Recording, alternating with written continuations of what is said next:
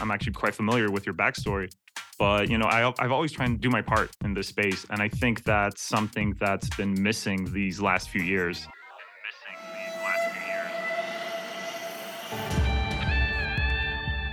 All right, my friends, good morning, good afternoon, good evening. What is up? I am your host, Charlie Shrem, and you're now listening to The Charlie Shrem Show that's powered by Untold Stories. And I'm excited to the fact that we're, we're taking Untold Stories and making it our larger organization because it allows me to put out some really cool new shows for you guys, like a Bitcoin white paper series and some other episodic themes uh, in the crypto space.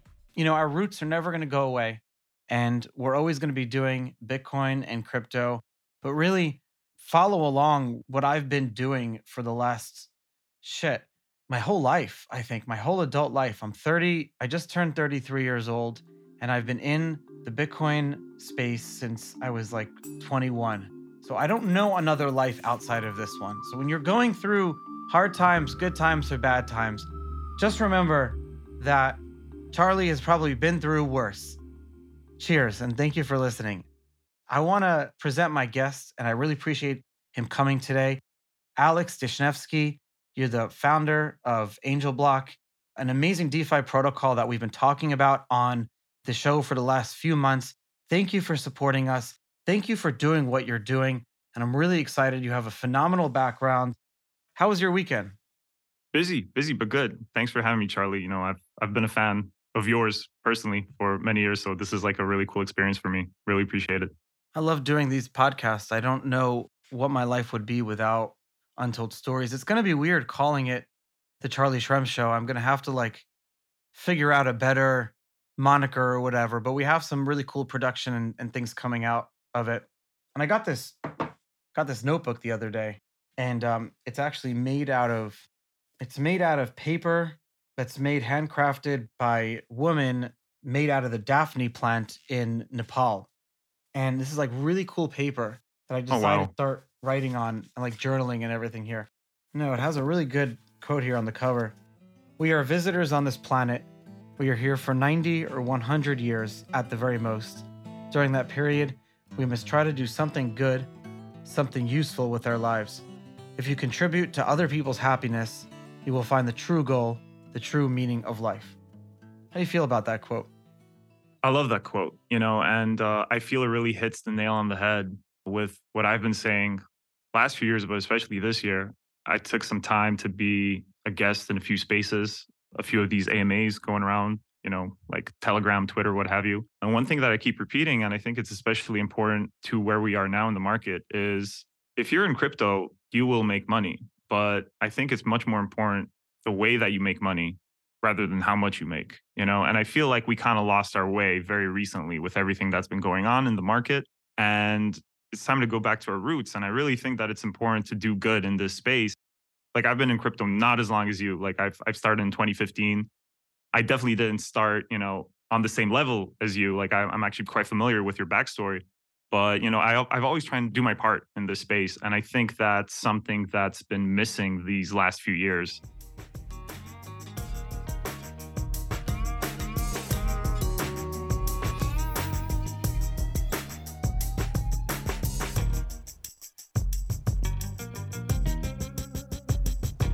One conversation that I recently had, like I just came back from Berlin, Next Expo Berlin, which was phenomenal conference. And one thing that we noticed with a few of my friends I've been crypto for for a number of years is this bear market feels different and not necessarily good different because back in 2018 2019 I feel like when prices started tumbling down we had less grifters than we do right now. I don't know if you if you have like a similar feeling right now. Maybe it's just me personally, but I feel like the grifters and the scams are still at a high level, which was a really nice part about the last bear market is everybody, you know, prices go down, everybody just kind of leaves. And I think we've we've reached that level, that threshold where people know that high prices, bull runs, they might be back, maybe sooner rather than later. Who knows? Probably later, in my opinion. But it's something that's definitely worrying and and it's definitely something that I spent a lot of time thinking about is how how do we improve this space? How do we make this space safer? Uh, not only for new users, for existing users, but I am since my centralized exchange days, I've always had this ethos of if we do not self regulate in crypto, then we will become overregulated by governments. And I think that's something that's happening in the US right now, right? Where it's become overregulated in many ways. Some say it's not regulated enough. And on the other hand, you have the SEC doing what it's doing. You have, you know, IP blocks on protocols. And I just think it's not going the right way. So I, I really think it's time to step up and do some good and, and show that we can lead from a technological standpoint in order not to become overregulated in the near future. That's what it comes down to at the end of the day. We have to be fully decentralized and open source. And I know that that's what you fully believe because if we can't do everything on chain and if we can't actually build out these decentralized platforms and protocols, then they're just going to look at us as like, you know, that scene of The Wizard of Oz where the wizard was just behind the curtain. That's what mm. they look at us right now. They look at SBF. They look at all these these bankruptcies and these things that the dominoes that have been falling. And unfortunately, now because we failed to regulate in that sense of the word, and I mean, I don't even know if I want to go back. We've I've discussed the FTX and the drama so many times. I kind of want to move on from it already. And that's mm. almost that's another lesson that I always tell people is time. Time always heals in this in this space. And unfortunately, right now, we'll probably have to go through the holiday season in the next few months before like enough time has passed because there's just so much trauma now. It's not just crypto folks, it's regular people that lost money too in all this drama. I don't know anyone who wasn't touched by the, the common answer is now is like, did you lose money? Oh, only a little bit that I don't care about. But it shouldn't be. You shouldn't have lost. If you lose money in Bitcoin or crypto, it should be because you made a bad trade, not because someone rug pulled you or it was like double dealing and and some other, you know, building up assets against a token that that didn't end up existing or whatever like that. There's there's so much that to unpack or whatever. The doing good aspect is very important to you. The doing good aspect is very important to you. I'd love to like dive deep into why you really think we all need to be positive and, and active and have that like moral compass in the back. But why did you start Angel Block? And you know, you you you're in the space. You you're an advisor to Aleph Zero. You're an exec at CoinDeal. There's a lot of things that you did in the space beforehand. You understand the regulatory space. You were a consultant.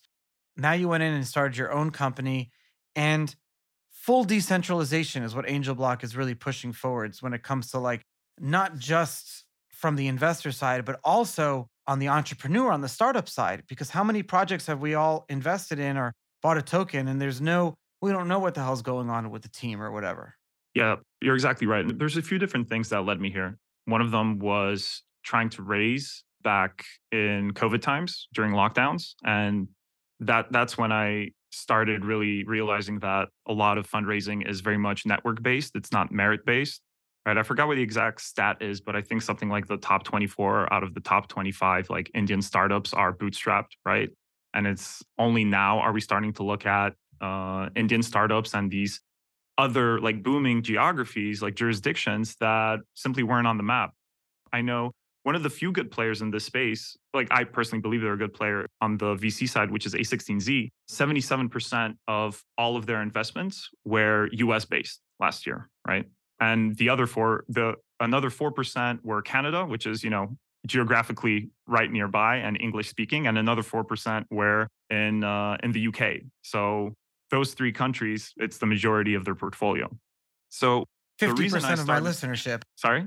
I said that's like 50% of my listenership, but you're going to say, so recently you, sorry. Yeah. And, and recently, well, recently, last few years, I really started looking at the fundraising space from a bit of a closer perspective. Like I, I myself, like I'm an angel investor. I've done a number of deals. I'm also a, uh, an LP in a couple VC funds. And I think the ICO boom was the first thing that really showed me that holy crap. Like of, of course it was highly unregulated and there was, you know, we we're right in the middle of a bull market, which kind of just added fuel to the fire. But that's when the problem really became apparent, where we have multi-million dollar raises, sometimes even hundreds of millions of dollars in the case of many, many projects back in those days.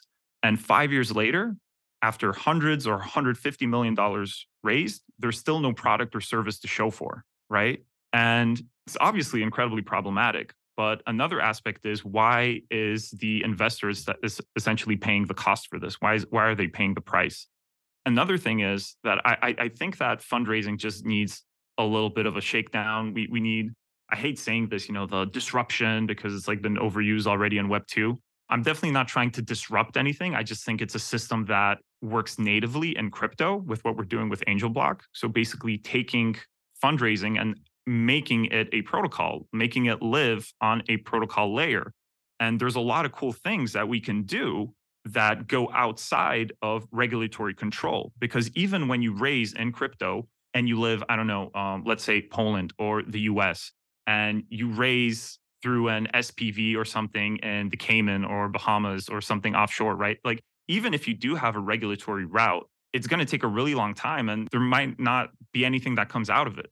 So, our entire ethos with this was why rely on systems that have already proven that they don't work in crypto? Why don't we try and add that additional level of security, but using technology, using you know, making everything on chain, right? Let's have this be governed by the protocol. So one of the things that we did was the entire raise is held in smart contracts. And a really cool caveat of that is we have this, we call it post raise governance, where essentially the startup you know everybody has a burn rate everybody needs to pay salaries. We don't want to hold ho- you know anyone hostage over the funds that they raise. That's not the point but it's about leveling out the playing field between the startup and the investor. So what this allows us to do is if there's a $10 million raise we can customize these smart contracts where $2 million for example is paid out immediately after the raise is completed and the rest is subject to post raise governance. So basically you have weighted governance and how much you invested in this particular round and it's based on milestones. So, is this startup delivering? Are they doing what they said they would be doing? If that happens, great. The system is working how it's supposed to work. Investors get together to, to vote, and additional capital is paid out from the smart contract. But if we have another repeat, you know, of as you mentioned, FTX, Alameda, everything that happened in the 2017 ICO run, and teams start scrubbing their socials, there's no product, there's no service. They don't even, yeah, then you can actually vote you can have like a vote of no confidence and that smart contract can redistribute what's held in it back to the original contributors. So you know obviously there there really isn't a system that you can create where you can control 100% of the funds. Like obviously you know back you, you can you have some legal recourse there but the system that we created you might not get everything back but you haven't less invested 10 mil you invested you know 9 8.5 something like yeah. that before something worse happens. I remember when we were negotiating like the operating agreement for BitInstant, there was like a line item that just said if I want to spend more than fifty thousand dollars on any single thing, I think it was like I had to get permission from the investors and like that. And that is like something that you have to put in there, but that's like the best governance you can probably get. And so you're talking about putting everything on chain. And you're right, like our whole industry in the past few years was funded by money just being wired in in the traditional sense without any attachments to the money or like recourse, right? It's just like once the money was in the bank and money was just has, and especially customer deposits just became like the ammunition of the, and we saw this with like Celsius, Voyager, BlockFi, FTX, and so many other ones. But there were hundreds more, hundreds, so yeah. many, we read about them every day rug pulls, exit scams, I'm a VC and and we've invested in in eight or nine companies this year, and so so far our portfolio companies are great. But I hear I hear my friends who are fellow VCs as well tell me all the time, or just angel investors too. It's like the money was run away with. How many tokens did I invest in back in 16 2016 where the token never came to be? Never even got listed. Nothing ever happened. It's just like that we need to end that. That the the scams the the grifters, the frauds, all the bullshit, right? And and what's cool is that I remember in the early Bitcoin days, there was a big push to to use Bitcoin as like this fundraising tool, but for charity, right? And there were the whole promise was, we'll raise this money that can be tracked, and then you can leave it in an account, and then it can be doled out. But we were saying, well, it has to be on the blockchain. They ha- there has to be governance involved. And they said, well, the charities are not interested in doing that. And of course, because a lot of the charities just want to like, not a lot of them, but some of them just like to keep more money than than they're actually, you know, doling out for, for charitable causes. But if there was better governance, maybe the people putting money in would put their money into places where there was better governance. So that's what you did here. That's what you did for for the business investing world and for the angel investing world. You're allowing for it's like once the money's in there, it's not just like disappearing and you're at the whims of a team or entrepreneur or board. It can be tracked and utilized for specific ways. And you could, like you said, vote. Yeah, yeah, absolutely. And and one thing I wanted to touch upon, like you mentioned, rug pulls. So I actually have like this is a big big part of our selling point, especially when we talk to funds and VCs, is 2.9 billion dollars was lost to rug pulls in 2021 alone. So this is actually the first time that this stat is being tracked as a separate crypto scam. This is a Chainalysis report. So, you know, like they've been pretty much on the money in the past. So, two, so that's basically $3 billion. And that took up, that was 37% of all crypto scams in 2021 were rug pulls, right? So when we say something like TAM, like total addressable market, because we're Ethereum first, we're building on Ethereum. So a nice stat would be like, oh, our t- total addressable market is, you know, all the dApps and the market cap that's on ETH. But the way that I think of it is one of those total addressable markets is that that $3 billion that was lost to rug pulls, because that's exactly what we're going after. We just want more transparency and more security for people that are making the space great, which is, you know, the investors and people that are taking risks. But we want to create a mechanism where your risks don't need to be binary. It's not zero or 100, right?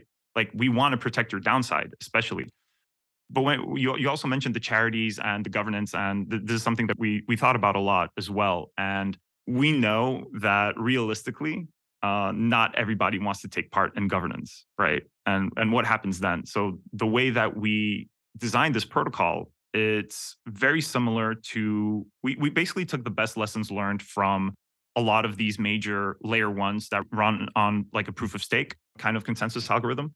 And we have a system of validators that we're going to start internally just because we need to make sure that the protocol is functioning the way it's supposed to function. But we're in talks with a few different VCs to actually come on board as validators because validators also perform due diligence on the startup. Like we basically want to remove as much of the human element going forward and promote decentralization of this protocol as humanly possible. And that's where the validators come in as well. Like the validators, they need to make sure because you have an economic upside in the amount of tokens that you're staking to be a good actor and a good validator. And if other validators don't agree with this one validator, then there's this potential of slashing if you're actively trying to game the system to your own benefit. So we we fully understand that not everybody wants to take part in governance, and it's just one of those things that we saw with a lot of these DAOs and everything else that's popping up. Well, how do you actually incentivize people to take part in governance? And we spent probably the better part of the last year just thinking about this and, and implementing it into our protocol. How does my fund become like a VC validator? Oh, Druid we'll Adventures. That's really cool. Yeah. Yeah, thanks, thanks. Like I, I, think it's a I think it's a good um, mechanism because yeah, I um, like, like I obviously want to be a validator as well, and I don't think there's anybody better versed in this space to say whether a startup has what it takes to you know jump to that next level and validate and and reap the benefits of being a validator as well as some of these you know crypto VCs that are in the space like I definitely like I I when thinking of the system, like I, I, was definitely thinking about you know hitting up angel investors and VCs and you know some of the good verifiable ones because that's one thing I don't like about the space is just because someone says they're like a VC, right? And yeah, someone's uh, automatically they think, oh, they really know their stuff. Like like they must be a good player. And no, just the, the amount of VC but you don't like you don't actively dump. You don't say like, yeah, yeah, give me yeah. the longest lockup, and then like, hey, where are my tokens the next month, right? Like that's what I say when I mean bad VC. Yeah, yeah there was definitely a lot of like angel people that became and I thought I honestly I thought I was I would never say it publicly, but I thought I was a VC doing angel investing. And now that I'm part of like a fund with an investment yeah. committee and like you have LPs and where like now the money is liability, you have to invest it, right? Yeah. It's a whole different world. And I kind of enjoy the idea of apprenticeship. I like the idea of like being an apprentice. So like when I made this mm-hmm. movie, mm-hmm. it was to be an apprentice of another writer, director, producer, and to hang out my wife because she's an actor too. But mm-hmm. I fully went into it knowing shut my mouth, stay under the radar, be a fly on the wall, and just learn. And that's kind of what I'm doing on the VC world now. My job is exactly what you said. When we're doing the due diligence or we're talking to companies, and by the way, if you're any company out there looking to raise, please contact Alex and also contact myself too. My job is looking at the team. I have to look at the people and how I have very frank conversations with the two or three founders and I try to look at do I think they have what it takes to get through a bear market. That's that's what I look at. A multiple. Like, will they be able to bring their company through multiple of these cycles? I look at some of the most successful companies like Kraken and some of these other ones, and hopefully, like I'll be saying it like yourselves in, in the next year or two, and so many other companies is really like the team, passionate people like yourself, and that's that's what it is. Oh yeah, definitely, and like I, I definitely agree on the being an apprentice aspect of everything. To be totally honest, like I don't think I would be able to create Angel Block and be where we are with Angel Block if it wasn't for the team from Aleph Zero, right? Like That's I think awesome. they're honestly some of the smartest people in this space. And being an advisor to Aleph, first of all, it's an incredible honor. But I honestly think that I got more out of it than they got out of it, right? I don't think it's the fairest deal. Just because working side by side with them, some of the, I honestly believe they're some of the smartest people in this space right now and I just learned a bunch that we incorporated into how the actual protocol for Angel Block is supposed to work. A lot of the validator system is, is is taken a lot from their setup, and I absolutely love it. And you know, if anybody here is into revolutionary L1s, like I highly recommend you to check out Aleph Zero. They've done so much work throughout bear markets. They started in 2018, so you know, right when everything went south, and they've just been building and building, and they're up to about 60 people Wow. Doing yeah, the chain. They they actually wrote their own consensus protocol called Aleph BFT. Super smart people. Like every everybody there, like on the engineering team and on the founding team, has like multiple PhDs. They're just wicked, wicked smart people. And the chain is currently doing something around 100,000 TPS with sub-second finality. And like smart contracts are about to hit mainnet, I think, in uh, January at the latest. So I mean, it's just incredible to have them. And, and we're actually really excited. It's going to be the first chain that we integrate into the Angel Block protocol after releasing on Ethereum on October 31st. And I know October 31st is a pretty big date in crypto, and we chose it very deliberately to kind of coincide with the Bitcoin yeah, white paper. That's awesome. Kind of our, li- li- our our little nod to that. So having our protocol launch on that day was was pretty pretty cool to us. Like we all started as Bitcoiners, right? Yeah, tell me, you know, that's interesting because because I've been thinking about that today. Is like how what does it mean to be a Bitcoiner in a crypto world?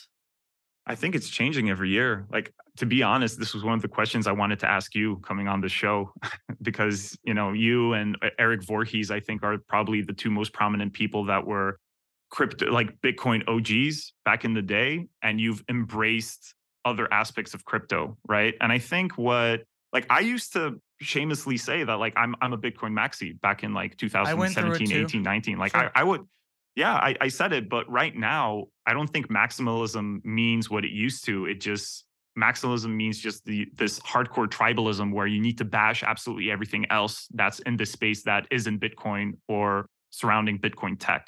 And this binary and zero sum kind of approach to crypto markets is incredibly problematic. And, and it's happening on the Ethereum side as well, right? Like I, I love Ethereum. I think it's done some amazing things, but we're seeing these um, ETH maxis that are just as detrimental to the space as some of the most hardcore like Bitcoin maxis, in my opinion.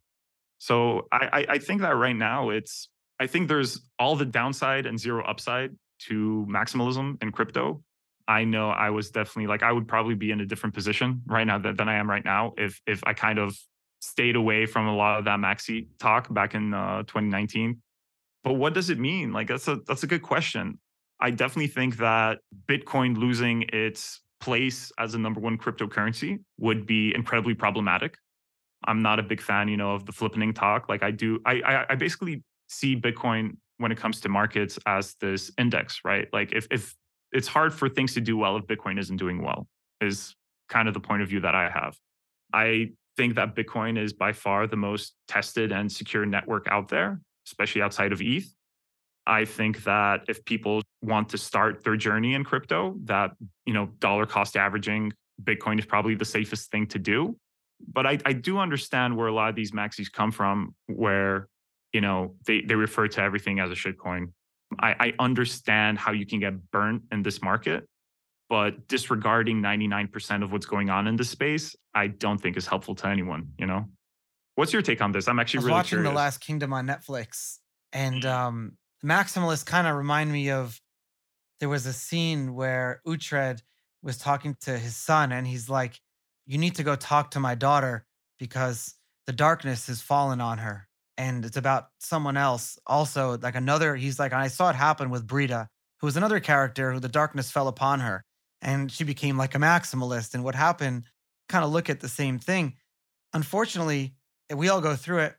Maximalism, and it's not just to, to the Bitcoin and crypto world. It's it's in it's in religion. It's in it's in everything. It's in nationalism. It's in uh, we go back in history. It, it's it's when you assign a label, and it's it's first of all a lot of time it's like when you've been disenfranchised or burned. So like you said, rug pull scams. Bitcoiners especially Bitcoin, like early people that have become the maximalists, were folks, unfortunately, who were taken advantage of the most, scammed, rug pulled. A lot of times didn't buy enough Bitcoin because they didn't ever think Bitcoin was going to become like myself. Like if we all knew Bitcoin was to become as big as it was, don't you think we all would have bought a lot more? Like we're a lot of the early people. Oh yeah. But at some point it was they they see it as crypto being kind of co-opting Bitcoin. And I kind of look at it as like the Kennedy. Remember that Kennedy made that speech I sometime in the 60s. He went to he were he went to to West Berlin and he went to the Berlin Wall and he said, mm. Ich bin ein Berliner. And I kind of say like Ich bin ein Bitcoiner. And he was saying like we're all Berliners or we're all Bitcoiners yeah. in that moment. No matter who you are or what you are in the space. That's exactly why I even do this podcast to remind people that the values of what Satoshi and why he even released the white paper and wrote his janky code. I mean, the original Bitcoin code wasn't even good code, it was just more of a proof of concept. The reason was a disenfranchisement with how our money is being spent. And don't you all cringe when we wake up every day and we're all struggling right now? Taxes, property insurance, and things like that go up. And all of a sudden, like we read that another trillion dollars is being allocated for military spending in the US a trillion dollars in just for another few months. Like, shit, I'm sitting here like losing my money in FTX and Voyager, and the government just printing more money. It's stressful. And that's where maximalism, nationalism comes from. And we see it in the Bitcoin space too. But let's let's dive into this a little bit. I'd love to really talk about this.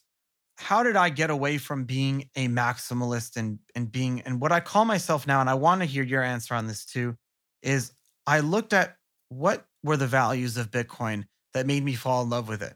And the values were when you reach this point of no return of decentralization for a blockchain. And what that point of no return is, it's like you have the path to decentralization. And I actually take this from this religious Jewish book. I grew up in a very religious family called The Path of the Just. And I take inspiration from there. The path of decentralization is you're always on the path. You'll never fully get there. But once you hit a point of no return, it allows your blockchain to be fully censorship resistant, decentralized. It allows your blockchain and your token to not be frozen or reversed or where anyone can wake up and your money can be disappeared the next day. Or if you're talking about data, no one can prevent you or anyone else from sending data or information, a full, free and fair, equal playing field in internet and stuff like that. At the same time, not every blockchain is trying to claim to be that. And as long as they they disclose enough of like what they're trying to do and what they're trying to be, then that's great because there's so many different applications for blockchains and for protocols and for for cryptographic like zero knowledge proof and things like that. It doesn't have to be just like fully decentralized money. A trucking logistical company could want to make their own permissioned blockchain. Like yourself, you want to have post-chain governance that allows for voting and be able to like not let entrepreneurs freely spend their money. That's so you're not trying to claim to be a fully Bitcoin blockchain. But a lot of blockchains are claiming to be decentralized and have and have stolen people's money. And that's where I'm a maximalist. Yeah, I definitely agree with with with a lot of what you said. And you know, with decentralization, with censorship resistance, there, there's levels to this game, right? And I think absolutely any chain, even the most decentralized, can take a lot of heat if you spend a lot enough time looking at some of the stats, right? So what has been one of the main things thrown, you know, kind of the shade thrown at Bitcoin is the centralization of yeah. the hash rate, right? Like that's been pretty big throughout the years. So no matter what the claim is, there's always going to be this little caveat that you can find that you can nitpick at and another thing that you For mentioned sure. is the original Bitcoin code, right? Like everything is a progress. Like like Angel Block here, like not not to shill or anything, but this is something that we definitely incorporated while building. And it's what I mentioned with the validators. It's we will start at a certain level of decentralization and automation, probably the maximum of what we can do at that time in order just to kick things off. But just because we start here doesn't mean that that's our end game, right? Like we are striving to be as decentralized as possible. And I think a lot of these chains they take a lot of heat in their early days because they have a they have a similar ethos. They share the same values, they have a similar ethos, but you can't really start out at you know maximum decentralization always. Like it's always going to take some time. And that's fine. You know, at the end of the day, it's fine. And and I think that speaking about maximalism per se, it's it's very un Bitcoin to bash things in the open yeah. market, in my opinion. Like if it hits the market, if there's someone working on it, I think that you can question their values if they're not where they should be. You can question their ethos. But you know the things that we said in bitcoin like back in the day that you know i don't think really anyone's saying it anymore like if you don't like it fork it right and i miss that and, and that's what's kind of yeah yeah and that's kind of what's going on like if you don't like it you can fork it and and that's what's been kind of going on like hey, I'm working on this new thing. It's a bit different than this thing that we've been used to over the last few years.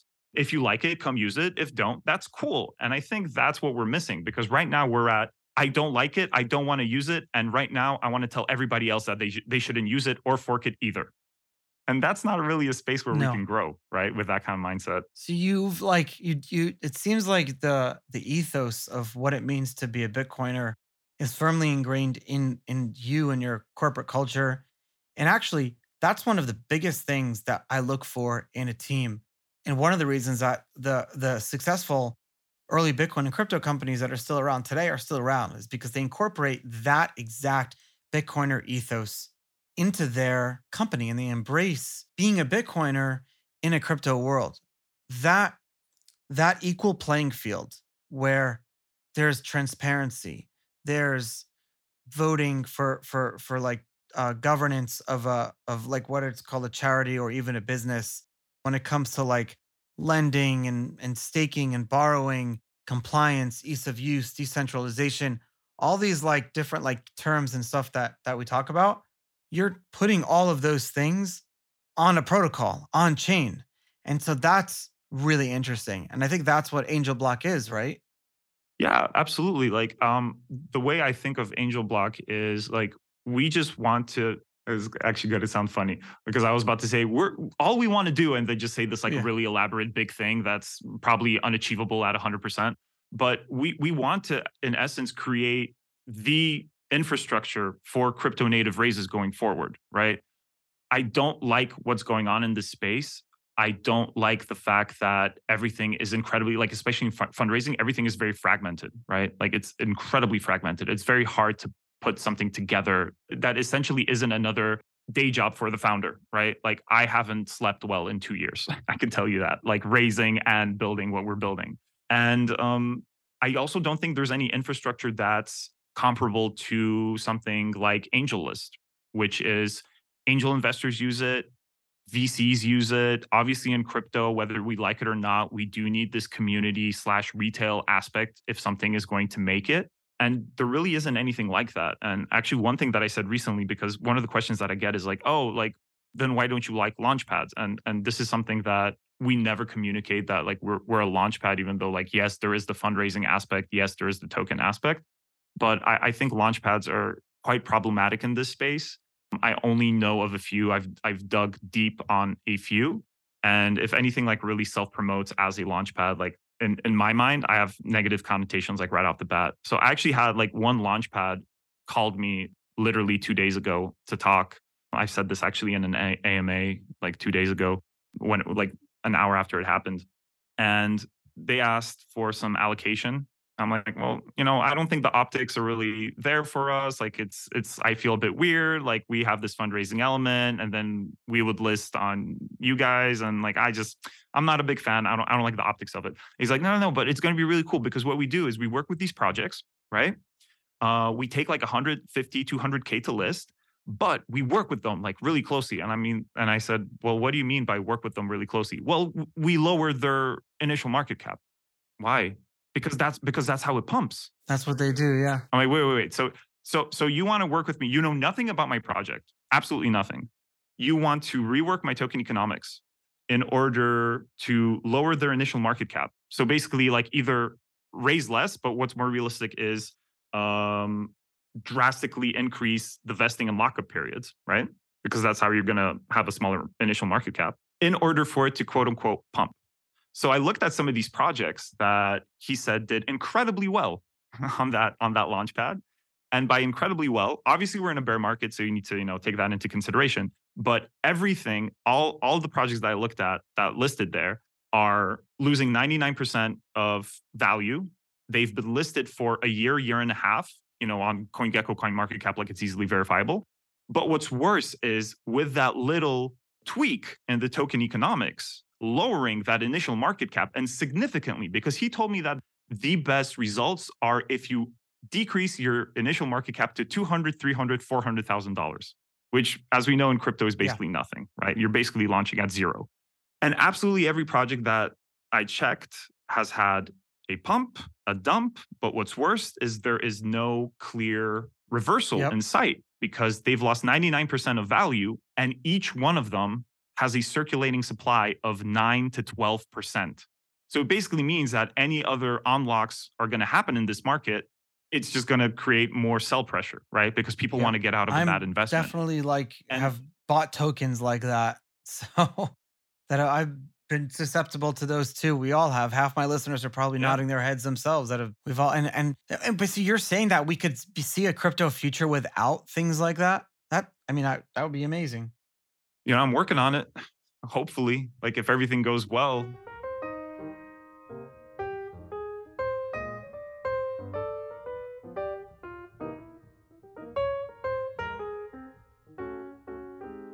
You know, we have an incredibly smart team. We've been building this for two years. And I definitely want to create a better system, an on chain, verifiable, transparent system without these pumps, without these dumps, without, you know, people losing accountability.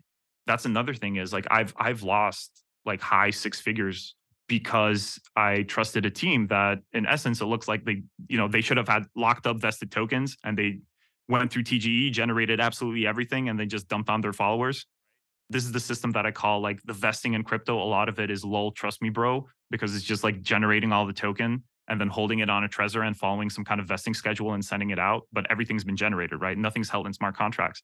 And for us, like it's from start to finish, it's protocol, it's smart contracts. So when it comes to vesting, when it comes to token distribution, cap table management, everything is on chain and everything is locked up in smart contracts and no one has access to it, right? And I think that's the system that we should be pursuing rather than spinning up another centralized entity, which have been proven over the last few years and especially this year that we shouldn't go down this route. We shouldn't trust centralized entities where you have no idea what's going on in this, you know, black hole once everything hits their balance sheet and their uh, Excel spreadsheets and all that good stuff. And I just think that we should just hold as much of everything as we can on chain. Like Celsius was a great example. What's the first loan that Celsius had to pay off? It was it was Aave, right? because there, there's no like you can't swing anything else there there's no one you can sweet talk or like cut a deal with like protocol is law like code is law i think that as long as we don't realize it the more ftxs and celsiuses unfortunately we're going to have to live with because it's it's just not sustainable like trusting people like we've trusted over the course of the last year or two is just it's not feasible it's not how we grow and it's how we can essentially like demolish this space we used to say trust but verify, and now people can. Exactly. Trust but verify. Yeah, it's it's been a crazy it's been a crazy last few years and navigating that has been has been difficult. But now that we're in the ashes, I think we'll see a lot of cool products and services come out of it. Hybrid finance, Angel Block, what you're building, different type of things. And I think a lot of people in the back of their mind are saying, well, if we remove the speculation, then we're not going to have a bull market anymore. And my response is always look at the stock market. Look at over the years how much value that's created. It's a terrible example, but I am trying to look at another like public market. Look at any other industry where there has been at least a better system for money being moved around it. I should say. I guess that's not really a good example. But I guess what I'm trying to say is if we have better companies that are raising money and doing it this way, then we'll be prevented from having these big bursts potentially and where we all lose our money. And I think if we keep it as simple as that, I don't even know. Absolutely.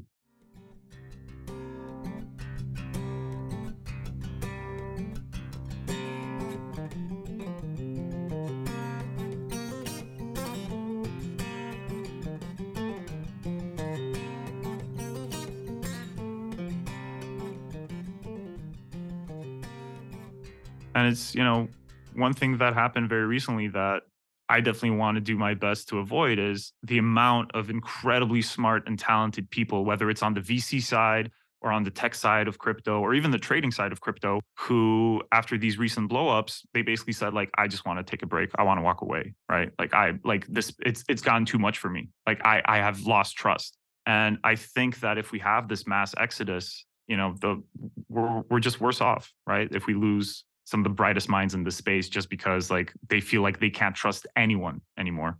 I think I should change the name of the show to Crypto Rehab because everyone gets at least at least yeah next burn out and stuff like that. well, honestly, you've definitely given me like a lot of hope and bright spots and things to look forward to, and that's what the show does. I appreciate you taking the, the time and, and coming on on Untold Stories today, Alex. And and all the listeners, you're probably listening to this episode Thanks to Angel Block for supporting us over the last few months. Going forward, we're, we're going to be doing some really cool things, be ad free. Please, please just hit that subscribe button if or leave me a, a good review or whatever. But just hit that subscribe button because that counts a lot for me. Thank you everyone for listening to the show and, and thank you, Alex, for joining.